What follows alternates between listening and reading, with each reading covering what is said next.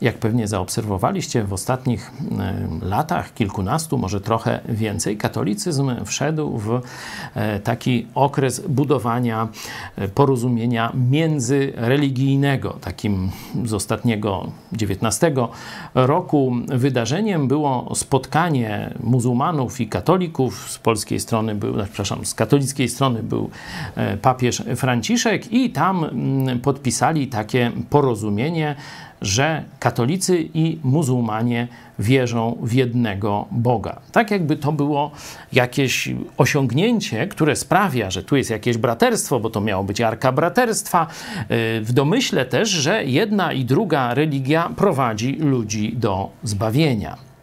Otóż chcę Wam pokazać jeden werset, który obala całkowicie tę koncepcję, że wystarczy tylko wierzyć w jednego Boga. To jest list Jakuba, drugi rozdział. E, Bóg mówi tu tak: Ty wierzysz, że Bóg jest jeden? Dobrze czynisz. Demony również wierzą i drżą. 2,19. Sprawdźcie sobie. Wiara w jednego Boga, czy ogólnie wiara w Boga, ale o tym powiem jutro, absolutnie cię nie zbawia, nie ratuje cię przed piekłem.